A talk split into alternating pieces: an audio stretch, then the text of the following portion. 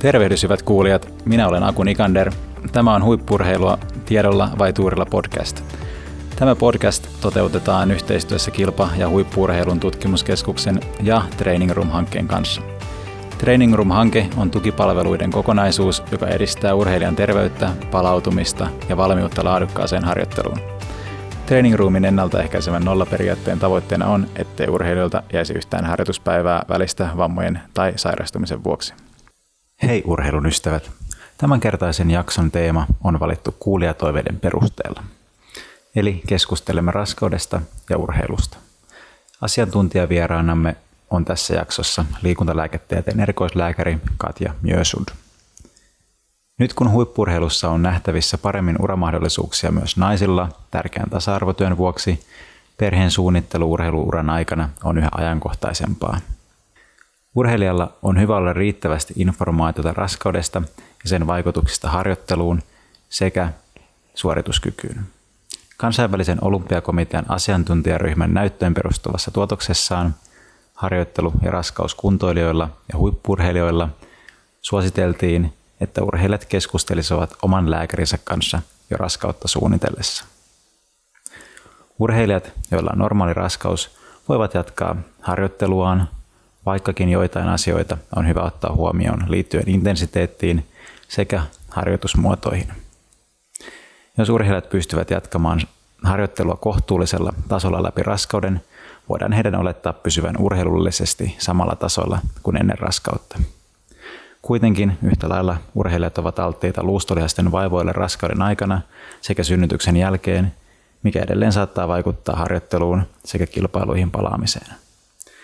Tässä jaksossa käymme läpi harjoitussuosituksia sekä mitä asioita ottaa urheilijana huomioon raskauden aikana ja synnytyksen jälkeen. Olemme saapuneet nyt tuolta meidän Kihun toimistostudiolta tänne aurinkoiseen Aava lääkärikeskukseen ja Katja Mjösundin toimistoon. Aivan loistavaa, että pääsit meidän jakson asiantuntijavieraaksi ja sitten onnistettu, onnistettiin järjestää tämä nauhoitus täällä Helsingin ytimessä. Jos haluaisit nopeasti tai voisit esitellä itsesi ja mitä taustoja sulla on ja mitä tällä hetkellä teet työkseksi? Olen siis Katja Mjösund, ähm, ammatiltani liikuntalääketieteen erikoislääkäri. Työkseni mä pidän vastaanottoa nimenomaan täällä Aavassa, missä käy paljon sekä huippuurheilijoita että että sitten liikunnan harrastajia, varsinkin lapsia ja nuoria. Ja sen lisäksi mä toimin useamman maajoukkueen maajoukkueen lääkärinä tällä hetkellä ampumahiidossa ja suunnistuksessa. Ja se suunnistus on laji, missä mä olen itse ollut joskus aktiivinen huippuurheilija, joten sekin puoli on sieltä koettu. Sen lisäksi mä toimin erilaisissa muissa urheilun tehtävissä. Teen jonkun verran tutkimusta Paavo Nurmikeskuksessa Turussa – liittyen erilaiseen urheiluun ja lääketieteeseen. Aikaisemmin mä väitellyt lihasfysiologiasta, mutta nykyisin se on enemmän semmoista käytännönläheistä ehkä se, se tutkimusaihe, niin kuin esimerkiksi infektiot urheilijalla. Ja sitten toimin myös, koska urheilijan terveys ja urheilijan oikeudet on lähellä sydäntä, niin toimin aika paljon antidoping-toiminnassa, eli olen VADAN asiantuntija ja ADTssä erivapauslautakunnan puheenjohtaja. Eli monella tavalla mukana urheilussa. Nyt kun puhutaan tänään sitten raskaudesta ja synnytyksestä, niin olen myös äiti, joka on saanut lapsia urheiluuran aikana. Niin sekin aihe on tietenkin itselle ollut joskus tärkeä. Kiitos tästä esittelystä ja todella monipuolinen tausta ja uskon, että olet, olet just oikein henkilö vastaamaan näihin kysymyksiin, mitä käydään tänään läpi. No, jos mietitään nyt sitten sitä että urheilija pohtii sitä esimerkiksi lisääntymistä ja lapsen saamista, niin ja usein se saattaa osua just siihen niin kuin samaan aikaan, mikä on sitten niin aktiivivuodet huippurheilussa, niin miten sitten olisi, miten urheilijan olisi hyvä edetä tai niin kuin suunnitella jo sitä mahdollista raskautta? Raskaus on siitä hankala, että sen suunnitteleminen voi olla aika vaikeaa. Tietenkin voi suunnitella sitä raskauden tar- halua, että nyt haluaisin saada lapsia. Ja useimmin ja useimmin nykyisin hankitaan lapsia just esimerkiksi, varsinkin esimerkiksi kesken kestävyyslajeissa, niin hankitaan sen huippuuran aikana, koska se ura on aika pitkä usein. ja huipulla ollaan suhteellisen myöhäänkin, niin ensimmäinen on tietenkin, että kun haluaa niitä lapsia, niin silloin pitäisi varmistua siitä, että on hedelmällinen. Ja siihen liittyy monia hormonaalisia tekijöitä. Tietyissä lajeissa, varsinkin kestävyyslajit ja esteettiset lajit, kestävyyslajit sen voimakkaan energian tarpeen takia ja sitten taas esteettiset lajit sen takia, että siinä voidaan joutua rajoittamaan energiasaantia jaksoittain ainakin, niin on vähän haasteellisempia. Ja niissä voi olla enemmän tätä suhteellista energiavajetta, mistä, mistä voisi puhua kokonaisen podcastin verran, mutta se on, se on REDS, eli Relative Energy Deficiency, joka tarkoittaa sitä, että se urheilijan energian saanti ei täysin vastaa sitä kulutusta. Ja se ei aina johda esimerkiksi laihtumiseen, mutta se voi johtaa erilaisiin hormonaalisiin muutoksiin. Ja ne niiden hormonien säätely sit vaikuttaa siihen, että onko hedelmällinen. Eli urheilija, joka miettii raskaaksi tulemista, niin haluaa varmasti erityisesti kiinnittää huomiota siihen energian saantiin. Varsinkin esimerkiksi vaikka olisi säännölliset kuukautiset, niin voi olla, että jos on vähän vajaa energiasaanti, niin se ei välttämättä se ovulaatio eli se munasolun irtoaminen tapahdu normaalisti ja se voi vaikuttaa raskaaksi tulemiseen. Eli tämä energiasaannin varmistaminen on tärkeää. Sitten on näitä foolihappoa suositellaan lisänä niille, jotka esimerkiksi suunnittelee raskautta, mutta se on ihan samoja asioita kuin mitä, mitä muillekin ei-urheilijoille suositellaan. Mutta urheilijan ehkä se energiatasapaino ja, ja sitten se sellainen tietynlainen stressin minimointi, mikä nyt urheilijan elämään pitäisi kuulua muutenkin, että turhat stressit minimoidaan pois, mutta että, että tosiaan sillä on merkitystä sille raskaaksi tulemiselle. Olisiko sitten mahdollisesti hyvä, että urheilija sitten olisi joku oma lääkäri tai vastaava, kenen kanssa pystyisi niin kuin selvittämään näitä asioita, että onko energiansaanti riittävä tai hormonitasapaino no, kohdillaan? Sehän olisi ihan huippua. Että, että mun mielestäni eh, useimmat eh, useimpien urheilijoiden kannattaa muutenkin hankkia itselleen jonkinlainen oma lääkäri, joka on se tuttu lääkäri, jonka kanssa on helppo puhua. Ja mun mielestä sen oma lääkärin kanssa se raskaaksi tulo tai raskaaksi tulon suunnittelu kannattaa ottaa puheeksi. Silloin voidaan puhua siitä, jos täytyy jättää ehkäisy pois tai, tai jos on just jotain skarpattavaa sen energiansaannin suhteen tai se, että jos on yrittänyt vähän aikaa, mutta sitten tuntuu, että ei se onnistukaan. Ja siihen suunnitteluun liittyy usein urheilijoilla se, että ehkä seuraavalla kaudella haluaisi taas urheilla ja, ja miettii sitä ajankohtaa ja ajoitusta ja valitettavasti se raskaus ei yleensä tule silloin, kun se tilataan, että siinä joutuu vähän miettimään, mutta näitäkin asioita voi keskustella sitten siinä vaiheessa joku harkitsee sitä asiaa ja lääkärillä on vaitoliolovelvollisuus, niin näistä asioista voi kyllä ihan luotettavasti sitten keskustella siinä silloinkin, kun se on vasta harkinnan alaisena. Kyllä, no tuossa näitä kestävyys- tai kestävyyslajeissa lajeista jo mainitsitkin ja nyt on ihan hyvin osoitettu mun mielestä sitä, että ikään kuin, että jos pystyy vaikka raskauden aikana sitä niin kuin fyysistä aktiivisuutta pitämään yllä, niin ikään kuin esimerkiksi kestävyyslaissakin tärkeä ominaisuus, maksimaalinen hapenottokyky, niin yleensä pysyy tai jopa saattaa mahdollisesti parantuakin. Mutta sitten taas, että miten mahdollisesti sitten noin niin luustolihasten vaivat ja vaikka lantio, lantion pohja ja tuota, keskivartalon, että pystytäänkö niitä jotenkin ikään kuin ennakoimaan jo siinä suunnitteluvaiheessa. Vaikka sanoitkin, että ei voi ikinä sitä ikään kuin varsinaisesti suunnitella, mutta onko jotain sellaisia tekijöitä, että niihin voi kiinnittää huomiota? No yleensä urheilijoita auttaa se, että on valmiiksi jo hyvässä kunnossa silloin, kun tulee raskaaksi.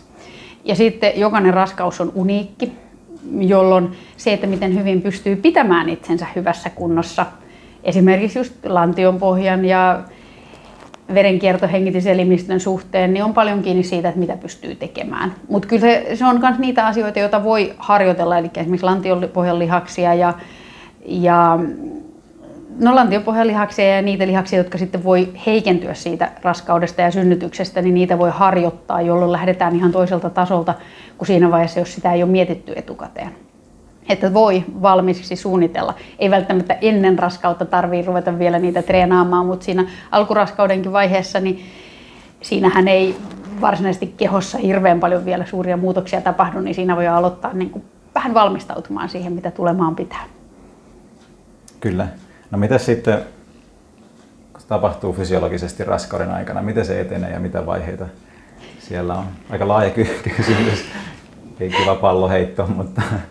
No, karkeasti jaetaan, raskaus jaetaan kolmeen vaiheeseen, ja se, eli trimesteriin. Ja se, jos oikein karkeasti jaetaan, niin se ensimmäinen vaihe on se sitä sikiön varhaista kehitystä, jolloin se raskaus ei niin paljon päälle päin näy. Jokainen näistä vaiheista kestää yhtä kauan. Ja, ja sitten toinen vaihe, siinä vaiheessa se vatsa alkaa ikään kuin kasvaa ja se sikiö siellä kasvaa ja kehittyy aika kovaa vauhtia. Ja sitten se viimeinen vaihe on jo sitten se vaihe, jolloin usein se vatsa on aika iso ja se esimerkiksi, jos ajatellaan tätä urheilua ja, ja liikuntaa, niin se voi siinä olla jo vähän enemmän tiellä. Ja siinä ensimmäisessä vaiheessa e, ensimmäisen trimesterin aikana niin kehittyy esimerkiksi kaikkien elinten alku. Ja se tarkoittaa sitä, että se on herkkä siltä kannalta, mutta on myöskin totta, että aika iso osa raskauksista, jotka on mennäkseen kesken, niin ne jää kesken siinä ensimmäisen kolmanneksen aikana, osa ennen kuin edes sitä raskautta huomataan. Ja ne on usein sen tyyppisiä keskenmenoja, että niitä välttämättä ei olisi pystytty estämään muutenkaan, vaan se on aika tavallista. Ja sitten vasta myöhemmässä vaiheessa ne on semmoisia keskenmenoja, jotka voi liittyä johonkin sairauteen tai ongelmaan. Eli se ensimmäinen on siis semmoinen herkkä vaihe, sen jälkeen yleensä raskaus menee siitä eteenpäin vähän enemmän omalla painollansa, mutta sitten alkaa tulla sitä vatsaa, joka sitten taas näkyy enemmän päällepäin ja ehkä jollain tavalla fyysisesti rajoittaa sitä äitiä. No mitä sitten näiden kolmen eri tota, vaiheen aikana, niin minkälaisia ö, harjoitteluhuomioita pitäisi ottaa? No oikeastaan lähtökohta ja se nyrkkisääntö on, että aika paljon voi jatkaa raskauden aikana. Eli, eli semmoisia ehdottomasti kiellettyjä asioita on aika vähäisesti. Siinä alkuvaiheessa ää, tiedetään, että jos se sikiön, tai no oikeastaan koko raskauden ajan, sikiö kärsii kuumasta. Eli jos se kehon lämpötila nousee tosi korkeaksi, niin se ei ole hyvä sille sikiölle. Minkä takia semmoista niin kuin kuumassa kovaa rasitusta pitäisi välttää ja sen, tai sen kanssa pitäisi olla vähän tarkkaa, että ehkä menee lyhyemmin lenkkeilemään, jos on oikein kuuma ja pitää huolta siitä, siitä että ei, ei itse hirveästi ylikuumene tai vaikka liikkuu sisällä, jos ulkona on kuuma. Tämä tuli ehkä ensimmäisenä mieleen sen takia, että mm. tänään on kuuma Kyllä. sää. Sitten sitten siinä ensimmäisen kolmanneksen aikana muuten ei hirveästi rajoituksia ole. Esimerkiksi kestävyysharjoittelua tavallista kestävyysharjoittelua saa jatkaa ja sitä on hyväkin jatkaa. Et liikunta sinänsä on hyväksi sille äidille. Sitten kun mennään kilpaurheiluharjoitteluun, niin sit niitä rajoituksia tulee ehkä vähän enemmän. Viimeisen kolmanneksen aikana se vatsa alkaa olla vähän tiellä ja silloin usein esimerkiksi selällään harjoitteleminen, vaikka painojen nostaminen selällään tai jonkun jumpan tekeminen, niin se on usein epämiellyttävää, että se saattaa se kohtu painaa niin paljon verisuonia, että siitä voi tulla huono olo ja ruveta pyöryttämään ja silloin sitä ei yleensä suositella. Ja sitten oikeastaan heti kun se vatsa alkaa sieltä vähän olla isompi ja se kohtu on isompi, niin siinä vaiheessa ei suositella sellaisia lajeja, joissa voi tulla iskuja ja, hmm. ja ikään kuin ulkoisia tekijöitä, jotka vaurioittaa sitä sikiötä. Eli raskauden aikana suositeltavia lajeja ei ole esimerkiksi ratsastus. Öö, ratsastustakin on toki erilaista, mutta, mutta se putoamisvaara siellä on olemassa – ja kontaktilajit, rajut pallopelit, nyrkkeily, mm, jääkiekko, niin nämä on semmoisia, että siinä vaiheessa kun se alkaa olla vähän isompi se sikiö, niin, niin se voi olla, ne voi olla vaarallisia. Mutta sitten tosiaan fysiologisesti niin kestävyysharjoittelu on turvallista. Kova kuormittava rasitus kuumassa on, ei ole niin turvallista. Ja sitten samoin nämä muut erityisolosuhteet, eli korkean paikan harjoittelua ei suositella, koska ei tiedetä, miten se sikiö voi. Hmm. Ja sukeltamista ei suositella myöskin sikiön mahdollisten haittojen takia.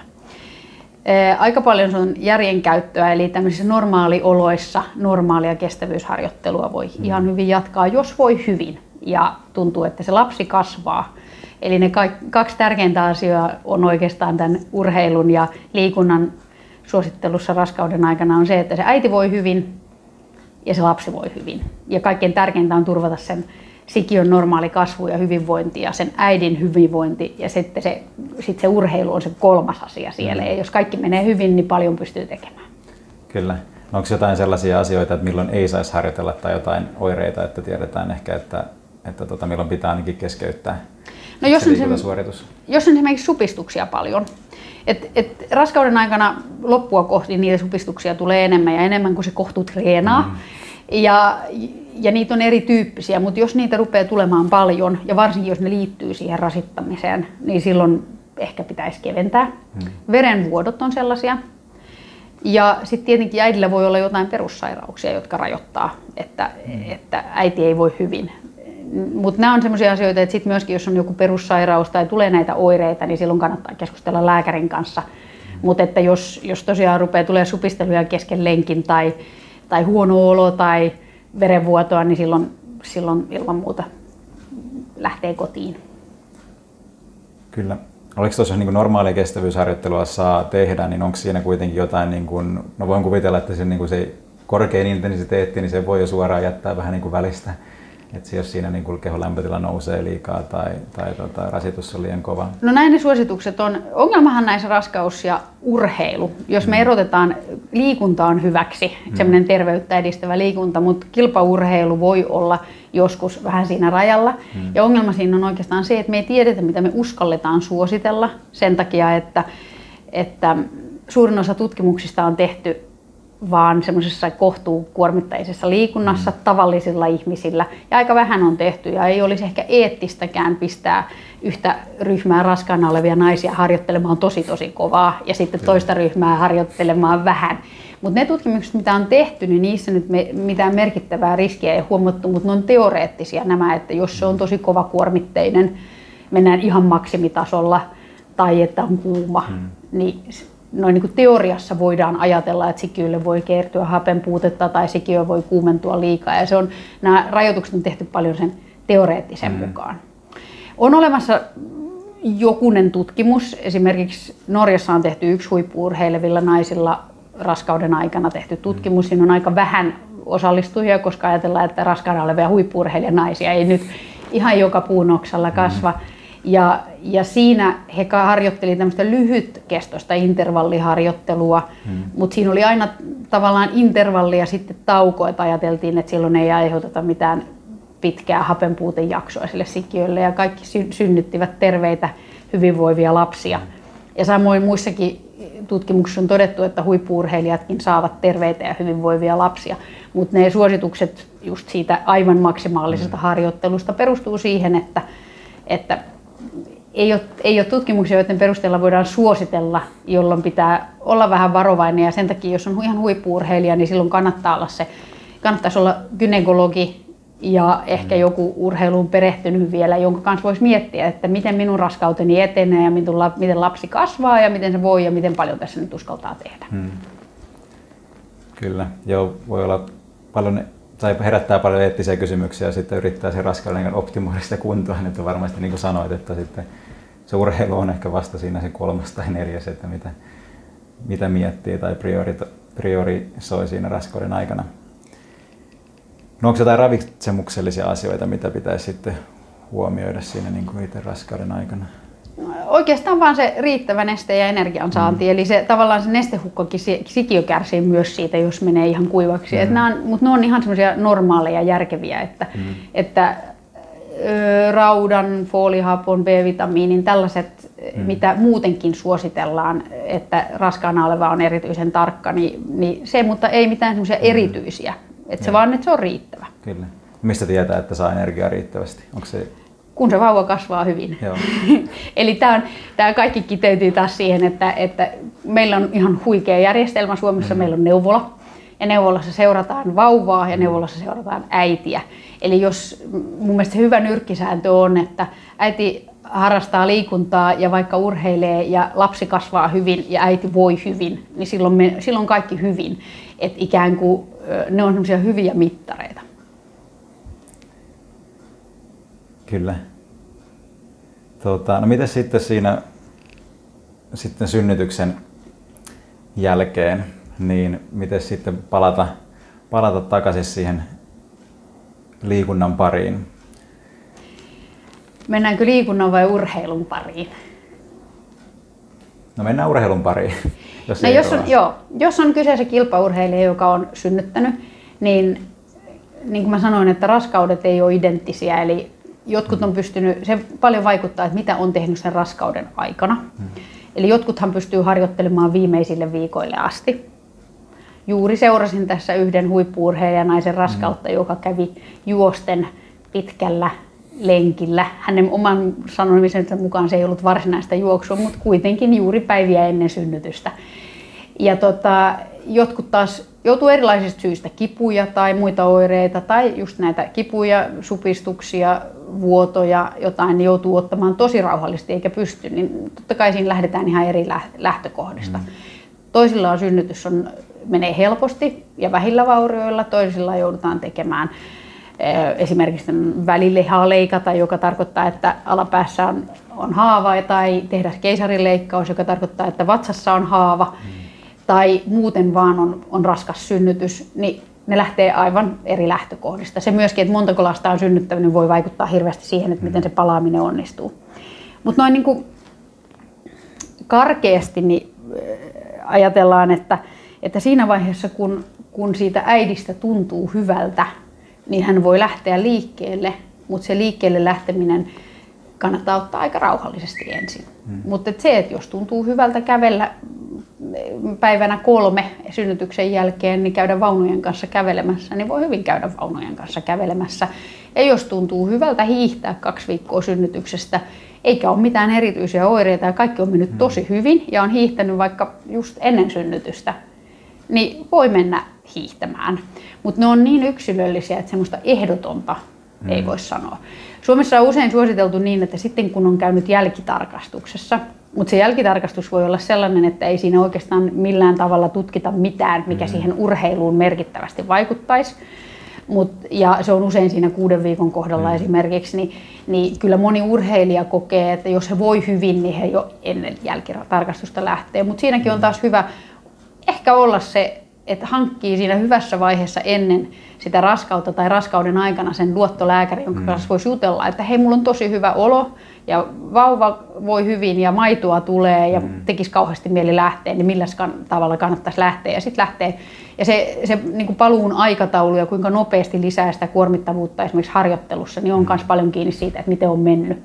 Että mun mielestä semmoisia ehdottomia viikko-ohjeita ei voi antaa, koska se aiheuttaa myös osittain sit, jos on kaikki ollut vaikeaa, mm. niin se aiheuttaa äärimmäisen paineen, jos sanotaan, että voit kuuden viikon kohdalla lähteä juoksemaan ja jollain on lantio niin kipeä, että silloin ei vaan voi kuvitella juoksevansa, niin siinä helposti tuntuu siltä, että oleks me nyt jotenkin, hmm. jotenkin viallinen, vaan kaikki on normaalia. Hmm. Ja jos on epäilevä, niin kysyy, kysyy lääkäriltä, koska se on niin yksilöllistä, että mitä vauhtia pääsee. Mutta, mutta liikkeelle kannattaa lähteä heti, kun siltä tuntuu, koska se, että että vaikka käy kävelemässä tai sauva kävelemässä, kärryttelemässä sen lapsen kanssa, niin se on, se on yleensä ihan hyväksi.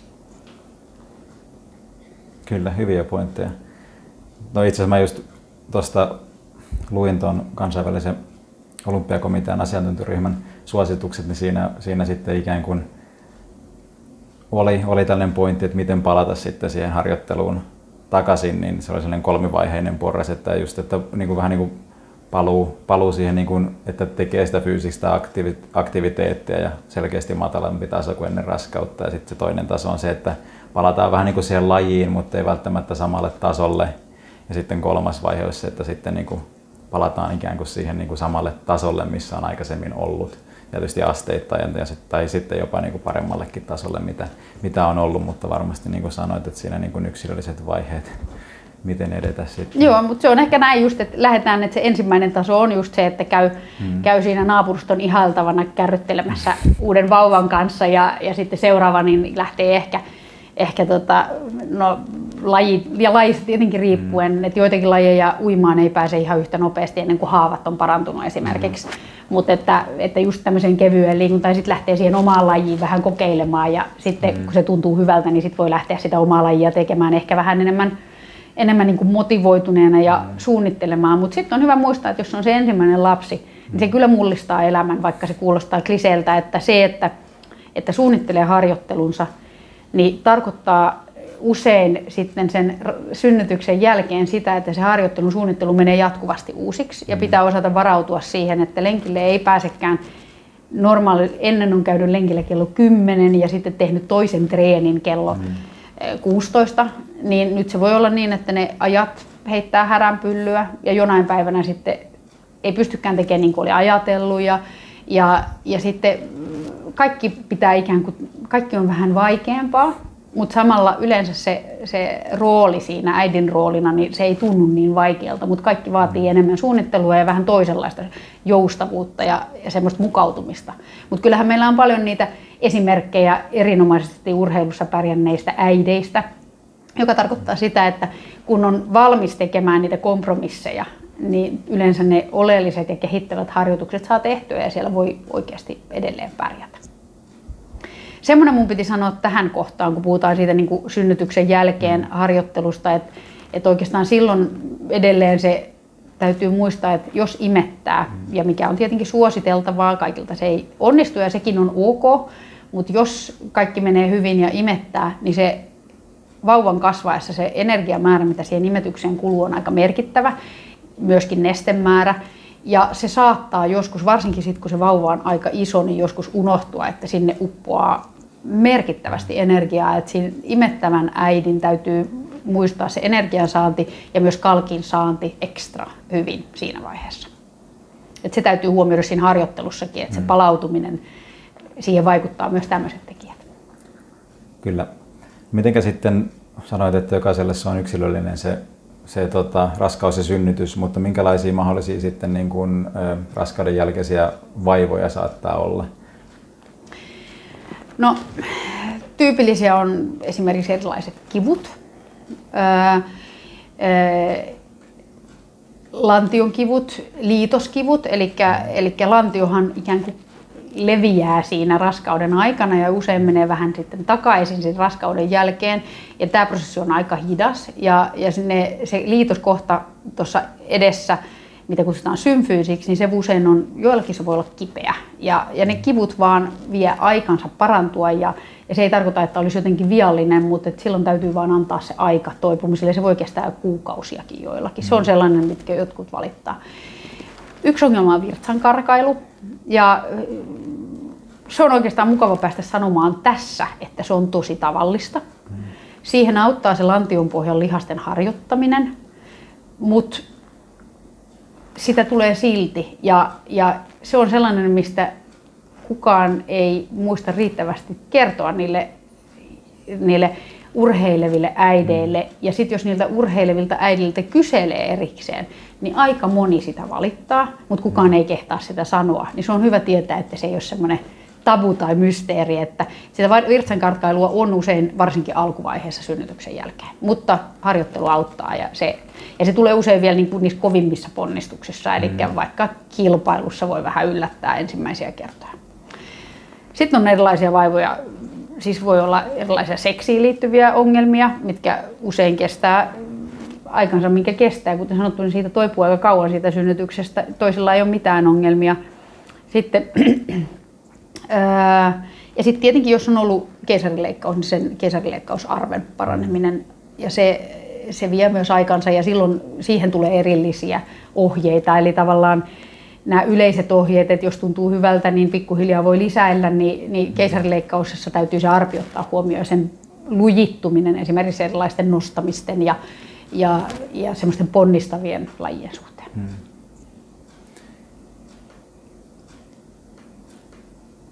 No miten sitten tällainen erityinen teema, että onko se sitten kuinka yleistä, jos puhutaan niin vatsaliasten erkaumasta, niin miten tämän voi niin kuin ikään kuin selvittää, että onko sellainen ja miten sitä pystyy sitten hoitamaan tai reinaamaan?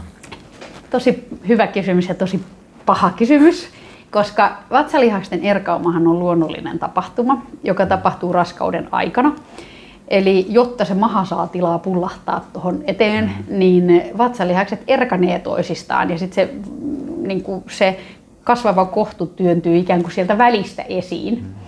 Ja sen takia se erkauma kuuluu normaalisti raskauteen. Se ei ole mikään niin kuin, kauhistuttava komplikaatio. Ää, joillekin naisille se jää aika leveäksi. Se pikkuhiljaa sieltä, että et sanotaan, että vuosikin pitää seurata ainakin ennen kuin tietää, mitä se oikeasti on. Jos se jää tosi leveäksi, niin jo osa kokee siitä kipua ja osa kokee, että se vaikuttaa niin kuin haitallisesti tavalla tai toisella. Se, silloin kun sitä on tutki, siitä on olemassa tosi huonoja tutkimuksia pääosin. Ne erkaumatutkimukset on monella tavalla metodologisesti heikkoja, minkä takia tämä on paha kysymys, koska mä mielelläni perustaisin vastauksen johonkin tieteeseen. Mutta ne tutkimukset, mitä on tehty, niin esimerkiksi ei ole osoitettu, että vatsalihakset olisi puolen vuoden jälkeen heikommat, vaikka siellä olisi erkaumaa. Mm. Eli ei voida sanoa, että se heikentäisi nyt vaikka urheilijan suoriutumista. Sitten on myöskin, jos katsotaan sellaisia tutkimuksia, missä on katsottu vähän vanhempia naisia, niin aika monella on erkauma keski vaikka ne ei olisi synnyttänyt yhtään lasta. Mm-hmm. Mikä tarkoittaa sitä, että se erkauma ei aina välttämättä liity niihin synnytyksiin ja se ei myöskään aina ole oire, oireileva. Mm-hmm. Eli, eli sellainen, mä tiedän, että mä nyt saatan ärsyttää ihmisiä, joiden, joiden mielestä tämä erkauma on raskauden suurin komplikaatio mutta siitä ei ole hirveän hyvää näyttöä. Ja mä, voidaan ajatella näin, että jos, jos siitä on ongelmia siitä erkaumasta ja se jää, se, sä kysyt miten se voi huomata, niin sen mm. huomaa siitä, että jos, jos tuossa edessä niin kuin niiden pystyssä olevien vatsalihasrivien välissä on tosi iso väli, mm. niin se on se erkauma. Ja, ja tota, jos se on vielä sanotaan puoli vuotta vuosisynnytyksestä niin merkittävän kokonen ja siitä on haittaa, niin, niin fysioterapeuteilla on kyllä erilaisia ohjeita, että sitä voi jumpata. Mutta jos ei se haittaa, niin on hyvä muistaa, että on ihmisiä paljon naisia, joilla on erkauma ilman, että siitä on oireita. Ja että se ja sitten se on hyvä muistaa varsinkin siinä alkuvaiheessa, että se kuuluu siihen raskauteen, että jotta se kohtu pääsee sieltä pullahtamaan ulos, niin tulee, ne vatsalihakset erkautuu. Mm.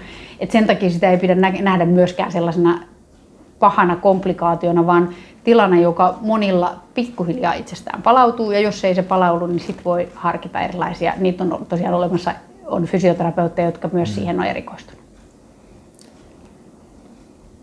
Kyllä.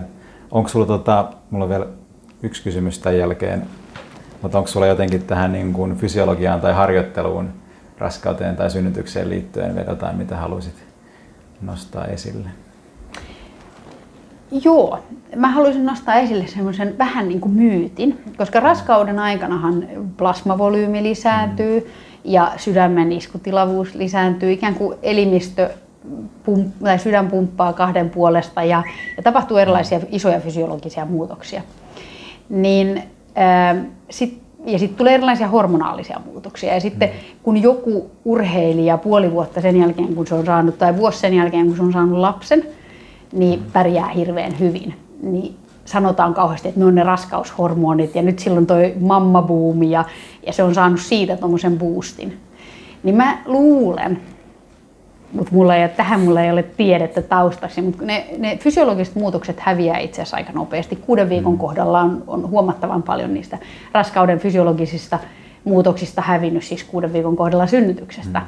Niin mä väittäisin, että hyvin iso osa siitä boostista ja, ja siitä energiasta, mitä heillä on, johtuu siitä, että, että elämään on tullut muita tärkeitä tekijöitä, jolloin siihen urheiluun osaa ehkä suhtautua sellaisella otteella, että se onkin helpompaa se suorittaminen. Vaikka arjen järjestäminen on vaikeampaa ja harjoittelun järjestäminen on haastavampaa, niin sitä huomaa, että elämässä on niitä muita isoja asioita ja silloin se ehkä se urheilusuoritus niin se ei ole enää ihan kaikki kaikessa, vaan siellä on se joku muu, joka on kaikki mm. kaikessa ja sen lisäksi on se urheilu ihan hirveän tärkeää ja se suorituksen rentous paranee siitä syystä. Todella hyvä pointti. Plus, että joutuu tietenkin vielä paremmin suunnittelemaan sen harjoittelun ja palautumisen, koska sitä ei voi vaan enää huiskia menemään, mm. kun kaikki on vähän hankalampaa. Kyllä, varmasti silleen, että ei, ei tule niitä NS-harjoituksellisia ylilyöntejä sen takia, että, mm.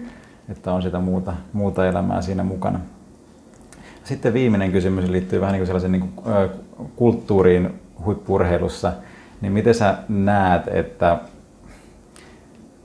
onko yleensäkin, mä mietin miten mä asettelen tämän kysymyksen, mutta onko, onko niin kuin, ehkä näkyvissä sitä, että naiset vois ja suunnittelisi sitä raskautta sen urheiluuran aikana. Ettei se ole vaan sitä, että tehdään eka se urheiluura ja sitten sen jälkeen vasta se synnytys, koska ainakin ehkä tuntuu, että jonkun verran tuolla kentällä on sellaisia asenteita, että, että jos tyyliin saat sen lapsen, niin sitten se urheiluura oli vähän niin kuin siinä. Mä toivon, että ainakin se asenne muuttuu pikkuhiljaa sallitsevammaksi, sallivammaksi ja semmoiseksi suvaitsevammaksi ja avoimemmaksi tämän suhteen. Mm. Meillähän on huikeita esikuvia tähän, mm. mm. vaikkapa Suomessa, no vaikka suunnistuksessa, missä on itse asiassa ollut tavallisempaa, niin Merja Rantanen, kolme lasta, useita MM-mitaleita, Venla Niemi, hieno paluu synnytyksen jälkeen takaisin maailman huipulle, hiidossa Marit Björgen. Meillä on, meillä on mahtavia esimerkkejä varsinkin kestävyyslajeissa, joissa tietenkin se ura jatkuu sen verran pitkälle, että monelle se on ajankohtaista ja tärkeätäkin se lapsen saaminen ajoissa. Mä uskoisin myöskin, että sen, se niin kuin sitä mukaan, kun me saadaan enemmän näitä urheilevia äitejä, niin se semmoinen uskomus siitä, että se ura loppuu siihen, hmm. siihen lapsen saamiseen, niin se pikkuhiljaa hälvenee, mutta siihen tarvitaan varmaan muutama sukupolvi siihenkin. Itse asiassa varmaan ensimmäinen semmoinen tunnettu raskaana kovaa urheilu on ollut suunnistaja Liisa Veijalainen, joka raskaana ollessaan sai M-mitalin ja se oli todella suuri asia silloin hmm. kauan sitten. Mutta sen jälkeen näitä on tullut, mutta nyt on, nyt on niin paljon enemmän, että mä uskoisin. Ja sitten mä toivon, että, että myöskin järjestetään mahdolliseksi se, että voi olla pienen lapsen äiti ja voi osallistua harjoitusleirille ja kilpailuihin ja että ne pystytään järjestämään se niin, että se toimii kaikille, niin että se on sille, sille jos se vauva on pieni, niin sille mahdollista sille vauvalle reissata mukana turvallisesti ja hyvin ja sille äidille se on sopiva ja siinä tarvitaan yleensä joku lapsen mm. hoitava henkilö, joko isä tai joku lapsenhoitaja, mutta myöskin niin, että sit se sille joukkueelle on myöskin miellyttävää niin, että, että sitten taas se ei häiritse, että siellä on mukana niitä lapsia jossain arvokilpailussa, niin ne onnistutaan ne järjestelyt järjestää niin, että se kaikille toimii. Ja siihen vaaditaan varmaan semmoista tietynlaista asenteiden ryhdistämistä, että voidaan tehdä sellaiset olosuhteet, että, että pienen lapsen äitikin voi olla huippuurheilija. Hmm. Kyllä, kiitos Katja tosi paljon tästä podcast-nauhoituksesta ja, ja tota, toivotan sulle oikein toivottavasti aurinkoiset kelit jatkuu tässä alkusyksyn mittaan. Kiitos. Voitte laittaa kommentteja, kysymyksiä sekä palautetta tähän jaksoon liittyen Kihun Twitteriin ja Instagramiin. Jos teillä on toiveita, mitä haluaisitte, että käsittelemme tässä podcastissa, voitte laittaa ne viestillä osoitteeseen aku.nikander.kihu.fi. Seuraavassa jaksossa hyppäämme urheilufysioterapian maailmaan ja käymme läpi sitä, mikä on urheilufysioterapian tehtävä ja rooli tänä päivänä kilpaurheilussa.